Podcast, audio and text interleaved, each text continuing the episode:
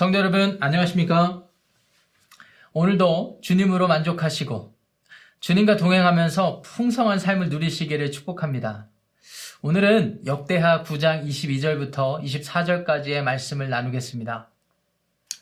솔로몬 왕의 재산과 지혜가 천하의 모든 왕들보다 큰지라 천하의 열왕이 하나님께서 솔로몬의 마음에 주신 지혜를 들으며 그의 얼굴을 보기 원하여 각기 예물을 가지고 왔으니 곧 은그릇과 금그릇과 의복과 갑옷과 향품과 말과 노세라 해마다 정한 수가 있었더라. 아멘. 하나님의 말씀이었습니다. 아, 요새 저희들은 솔로몬이 하나님으로부터 받은 축복의 결과물들, 그 내용들을 살펴보고 있는데요. 오늘의 본, 묵상 본문 배경이 되는 13절부터 31절까지 보면 그것을 구체적으로 알 수 있는 객관적인 지표들이 소개되고 있습니다. 어, 그것을 짧게나마 좀 살펴보도록 하겠습니다. 먼저 13절 보시면은요. 솔로몬의 세입금의 무게가 금 666달란트라고 되어 있습니다. 금 666달란트. 어느 정도인지 저희들이 어, 어, 이렇게 피부에 와닿지 않아서 어, 제가 어, 오늘날의 단위로 환산을 해보았더니 대략 25톤의 금이었습니다. 25톤의 금이에요. 아, 25톤이면 어마어마하구나라는 생각을 어렴풋이 하실 것 같아서 좀 더 구체적인 지표가 없나 찾아봤습니다. 그래서 제가 미국 연방준비은행의 2020년 현재 금 보유량을 한번 리서치를 해봤어요. 얼마인 줄 아십니까? 8,130톤이 있대요, 지금. 2002년 5월 1일 현재 기준입니다. 8,130톤. 세계 1위입니다. 보유량이 세계 1위예요. 대한민국의 금 보유량은 얼마 정도 될까요? 예, 101톤이 있다고 합니다. 이 역시 2002년, 아, 2020년 5월 1일 기준입니다. 순위로 따지니까 34위 돼요. 1위와 34위의 격차가 굉장히 크죠. 그런데 이제 중요한 것은 솔로몬이 받았던 아, 솔로몬이 솔로몬에게 수입으로 들어왔던 이 금 보유량은 이얼리입니다. 이얼리. 해마다 이렇게 들어왔다는 거예요. 666달란트 25톤이 이 65톤의 금이 들어왔다라는 것이죠. 어마어마하죠. 근데 이게 다 아닙니다. 14절 보시면은 그 외의 나라 박 또 그 솔로몬이 다스렸던 여러 지방의 왕들로부터 또 세금으로 들어온 양이 또 있었다는 거예요. 엑스트라입니다. 15절 16절에 보면 금방패 이야기가 나오는데요. 방패, 큰 방패 200개, 작은 방패 300개를 만들어서 솔로몬의 궁에 두었다. 이렇게 되어 있습니다. 이거 어마어마한 겁니다. 금, 큰 방패 하나에 어, 15절 보시면은 603개의 금이 들어갔다 했는데 이것도 오늘날로 환산해 보면 7.5톤입니다. 하나에. 그러니까 7.5톤 곱하기 대략 500개의 방패가 있는데 신기한 것은 솔로몬의 궁에 두었어요. 왜 그랬을까요? 이거는 그냥 장식용입니다. 자기 과시용이었습니다. 그 외에 필요한 방패들은 충분했다라는 것을 의미하죠. 이 정도로 풍성했다라는 것을 그 지표를 나타내고 있는 것입니다. 17절 보니까 상하로 큰 보좌를 만들었어요. 자기가 앉는 의자, 코끼리 상하로 크게 만들고 거기에 순금을 입혔고요. 여섯 계단이 있었는데 금발판이 있었고 좌우에는 사자상이 쫙 있었는데 더 중요한 것은 19절에 보니까 어떤 나라에도 이 같은 것을 만드는 데가 없었다는 거예요. 그러니까 어마어마한 능력을 재물에 기초한 능력을 가졌다는 것을 보여주고 있습니다. 20절 보니까 마시는 컵, 먹는 그릇 전부 다 금이었다라고 소개를 하는데 정말 웃긴 게 20절 하반절에 보면 이 솔로몬 시대에는 음, 은을 귀하게 여기지 아니했다 이렇게 되어 있습니다. 은이 가치가 없었던 건 아니지만 어, 금이 그 정도로 풍성했다라는 것을 얘기하고 있는 것이죠. 21절에 보면 무역이 왕성했습니다. 그래서 왕의 배들이 왔다 갔다 하면서 무역을 왕성하게 했는데 하반절에 이게 중요합니다. 3년에 한 번씩 다시스의 금과 은과 들여오는 거예요. 여기까지는 좋습니다. 그런데 상하, 상하 원숭이 공작새를 실어 왔다 이렇게 되어 있습니다. 굉장히 기이한 어, 동물들을 데리고 왔다라는 것은 그 시대의 여유로움을 보여준다고 할 수 있겠습니다. 25절 보면 국방력을 알 수가 있는데 국방력이 기초가 되지 않으면 이런 경제력도 불가능했겠죠. 병검에는 말의 외양간이 4천 칸이나 됐대요. 여러분 4천 칸 상상해 가십니까?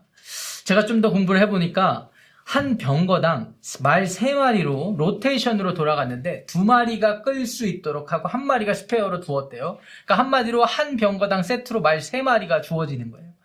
그렇게 따지면 4천 칸이 되어 있었다고 그러니까 한 팀에 한 칸이라고 치면 말만 12,000마리가 되는 겁니다. 마병은 어, 12,000명이라고 되어 있고요. 병거성과 예루살렘에 둘 정도로 그렇게 막강했다고 합니다. 오늘날 미군, 미군도 국방력을 여러 기지에 필요에 따라서 배치하는 것과 같은 이치가 되겠죠. 26절은 솔로몬이 통치했던 어떤 그런 통치의 영토를 우리가 알 수 있는데요. 유브라강, 유브라데 강부터 블레셋 땅, 그리고 애굽 지경까지 지도로 좀 보여드렸으면 좋겠는데, 그냥 오늘은 말로만 하겠습니다. 일단 여러분들은 어마어마했구나 정도로만 그냥 받아들이시면 되겠습니다. 자, 이렇게까지 어, 객관적인 여러 가지 사실들을 어, 역대기 기자가 의도를 했다고 볼 수 있고요. 그걸 통해서 우리가 알 수 있는 것은 야 솔로몬은 하나님으로부터 어마어마한 재물의 또 여러 가지 능력의 복을 받았구나 하는 점입니다. 자 여기까지 우리가 말씀을 살펴보면 여러분들은 어떤 생각이 드시나요? 저를 포함해서 많은 현대 그리스도인들이 이런 복을 받고 이런 복을 받는 솔로몬의 모습을 보면 두 가지로 반응할 거라고 생각이 듭니다. 첫 번째는 야 나도 하나님 잘 믿어서 이러한 복을 누렸으면 좋겠다라는 소망을 품는 것일 것입니다. 반면에 또 다른 반응은 박탈감일 거예요. 아, 난 지금까지 하나님 이렇게 잘 믿었는데, 나름 잘 믿었다고 생각했는데, 헌신했다고 생각했는데, 이거 뭐야? 솔로몬은 이렇게 복을 받고, 나는 왜 이 모양, 이 꼴이야? 라는 거죠. 특별히 어려움을 만나면 이런 억울한 생각과 박탈감이 더하지 않습니까? 그리고 교회로 함께 예배하는 동역자들 이렇게 보면 옆에 이웃들 보면 하나님을 나보다 덜 믿는 것 같고 믿지 않는 것 같은데 왜 이렇게 재물이 많아? 나보다 다 잘 사는 것 같아. 하는 박탈감을 얻는 그 경우 말입니다. 극단적으로 제가 소개한 감이 없지 않아 있지만 어쨌든 저희들은 소망을 갖거나 박탈감을 느끼거나 둘 중에 하나에 빠지기 쉽다라는 것이죠. 근데 여러분, 두 가지 마음이 우리 가운데 공존하지만 저희가 이 솔로몬의 생애를 비롯한 오늘 본문 말씀을 기초해서 어, 꼭 기억해야 되는 두 가지를 저희가 정리할 수 있다면 바른 신앙 안에서 재물에 대한 이해도 갖고 하나님을 섬기는 그런 삶을 살 수 있을 거라고 생각이 듭니다. 그래서 두 가지 질문 앞에 우리가 고민을 해봤으면 좋겠어요. 첫 번째, 이 모든 축복의 결과들이 어디에서부터 주어졌는지 에 대한 것입니다. 그리고 두 번째, 무엇을 위해 주어졌는지에 대한 결과입니다. 이 두 가지 질문을 짧게 좀 간단하게 나눠보도록 하겠습니다. 다시 제가 봉독한 오늘 본문 말씀 22절부터 24절까지의 내용을 살펴보면요. 두 가지 답을, 두 가지 질문에 대한 답을 얻을 수가 있어요. 첫 번째, 어디에서부터 이 모든 것이 주어졌는가 하는 답이 23절에 있습니다. 한번 어, 제가 읽어보겠습니다. 천하의 열왕이 하나님께서 솔로몬의 마음에 주신 지혜를 들으며 그의 얼굴을 보기 원하여 이렇게 되어 있습니다. 자, 여기서 첫 번째 답이 무엇일까요? 자, 여러분, 이 모든 축복의 결과는 하나님으로부터 주어졌다라는 겁니다. 아, 말이 쉽지. 하나님으로부터 주어졌, 주어졌다라는 것은 어떠한 과정과 내용이었을까요? 하늘로부터 모든 금과 모든 재물이 뚝 떨어졌을까요? 아닙니다. 여러분 잘 아시잖아요. 하나님께서 솔로몬에게 원하는 것을 물었을 때 솔로몬이 정말 겸손한 대답을 했어요. 하나님께서 맡겨주신, 제게 맡겨주신 이 사명의 자리, 이스라엘을 통치하는 왕의 자리가 아, 쉽지 않습니다. 그렇기 때문에 하나님이 주신 지혜를 어, 가지고 통치하기 원합니다. 하나님의 백성들 통치하기 원합니다. 라고 했을 때 하나님께서 그 지혜를 주셨고 그 지혜를 따라서 솔로몬이 하나님 나라를 통치하기 시작했고 그 결과로 나라가 부강해지고 재물이 생겼다라는 것입니다. 그러니까 시작점은 분명히 하나님으로부터 시작됐고 그 시작점이 어떤 경로를 통해서 왔냐면 하나님의 맡겨주신 사명 그것을 잘 감당하기 위한 솔로몬의 소망 안에 담겨져서 그것이 진행되는 과정 속에 결과로서 주어졌다라는 것이죠.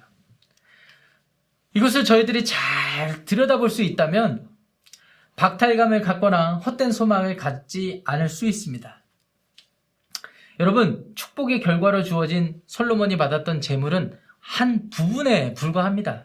그래서 어, 이스라엘 연구 그리고 구약의 어, 여러 가지 연구를 하고 어, 인- 어, 인정받는 저명한 구약학자 존 브라이트는 솔로몬 시대 이 통치 시대의 경기 상황을 어떻게 표현했는 줄 아세요?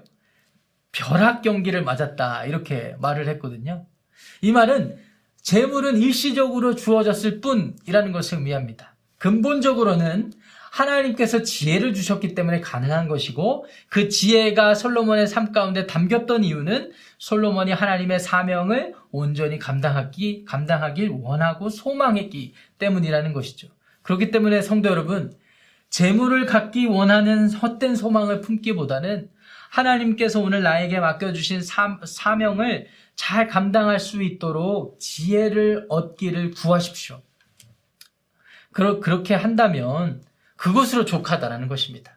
에이, 목사님, 그러면 정말 재물이 주어집니까? 이런 질문을 하실 줄 알았습니다, 여러분. 그런 질문을 하기 전에 우리가 아까 말씀드렸던 두 번째 질문을 한번 해결해야 될 것 같습니다. 하나님은 왜 이렇게 축복의 재물을 허락하셨을까요? 이 질문 먼저 선행되어야 될 것입니다. 그 답 또한 23절에 있습니다.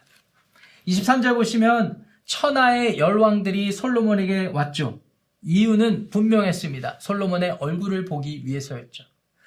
왜 보길 원했을까요? 그 답이 23절에 또 있어요. 무엇입니까? 솔로몬의 지혜 때문에 왔거든요. 여러분, 워런 버핏과 밥 먹고 싶어 하는 사람들이 줄을 섰었던 적이 있었습니다. 오늘날에도 그런지 모르겠어요. 그만한 찬스를 얻기 원해서 사람들이 고군분투하는 일들이 많습니다. 그 워렌 버핏의 조언, 어, 파이낸셜한 조언을 듣기 위해서 투자에 대한 지혜를 얻기 위해서 말이죠. 그런데 여러 통치와 재정적인 것과 국방과 외교 능력을 갖춘 솔로몬의 지혜를 알기 원해서 온 사람들이 어, 많았다라는 것을 우리가 알- 어, 이해가 어, 급- 어, 금방 할 수 있겠죠. 근데 사람들이 알게 돼요. 하나님께서 그 마음의 지혜를 주셨다라는 것이. 여기서 두 번째 질문에 답이 있습니다.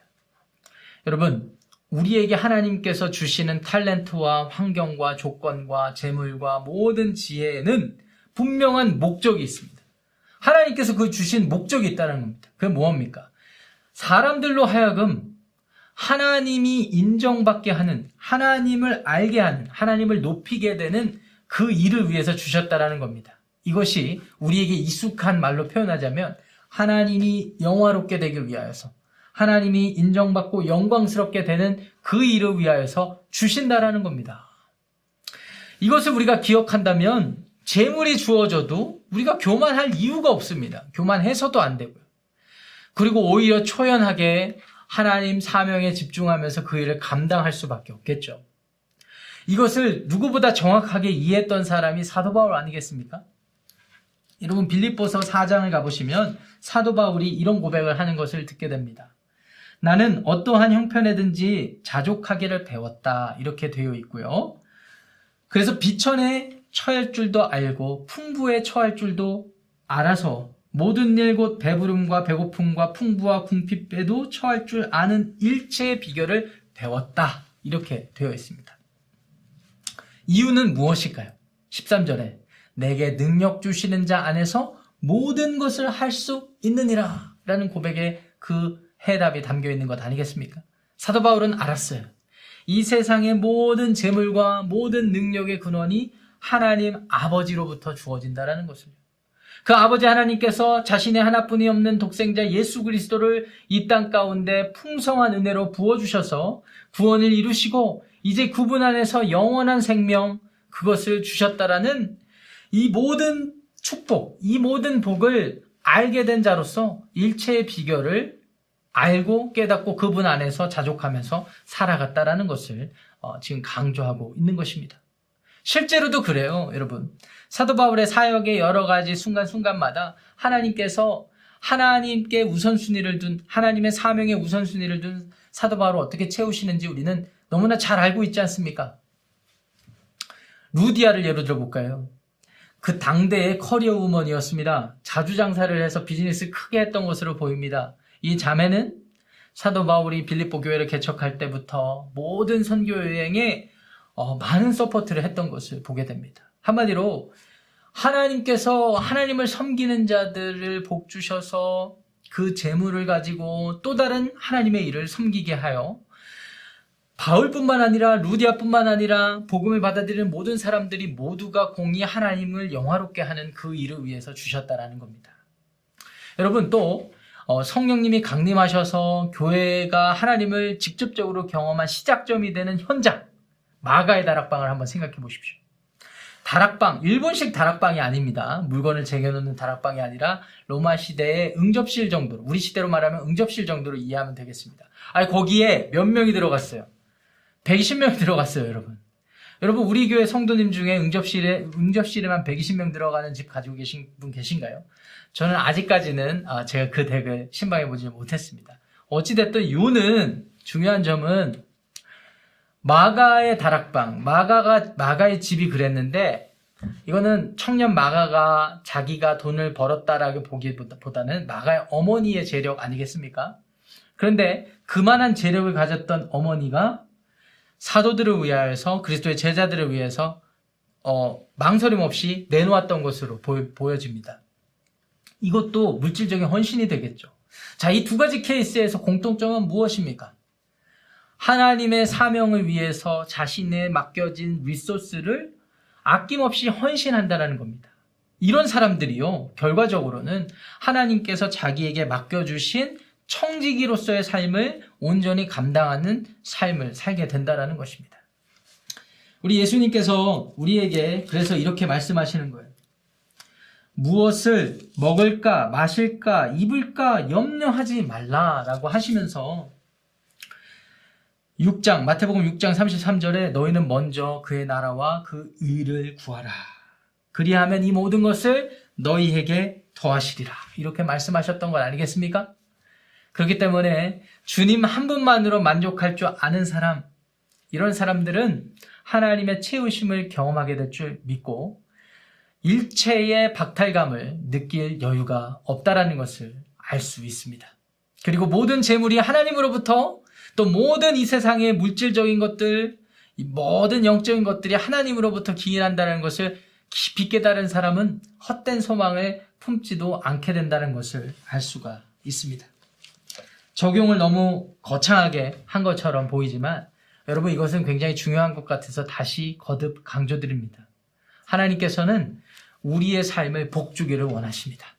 그런데 그 복의 분명한 방향은 하나님께서 우리를 통해서 이루시기 원하는 목적에 있다라는 것을 기억하시고 오늘 내게 맡겨주신 사명을 기억하며 그 사명을 온전히 감당할 수 있는 여러 가지 물질과 지혜와 그 외의 여러 가지 것들이 우리의 삶에 담길 수 있도록 여러분들의 삶을 정결케 하시고 하나님께 간구하며 믿음으로 승리하는 복된 삶이 되시기를 간곡히 부탁드리며 축복합니다.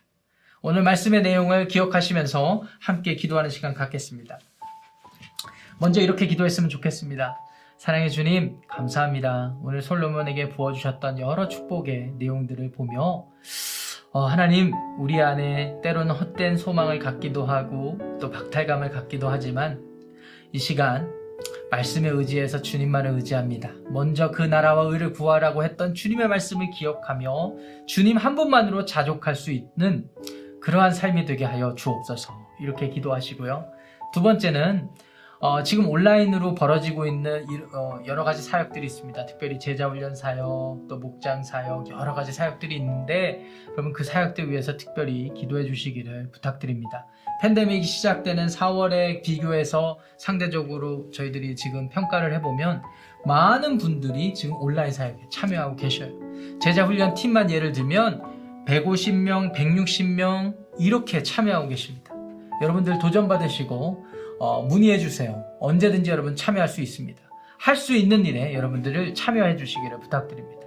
이 사역들을 귀한 사역들을 위해서 함께 충보해 주시기를 또 부탁드립니다.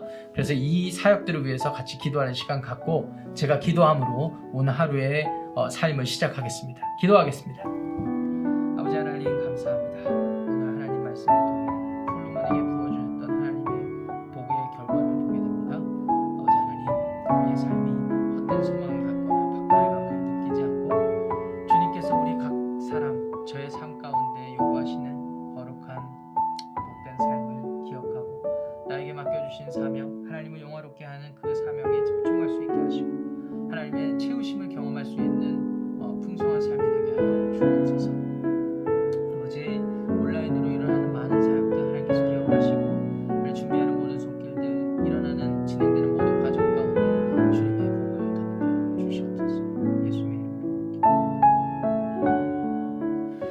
사랑해 주님 감사합니다. 오늘 저희들 가운데 주신 말씀이 소중합니다.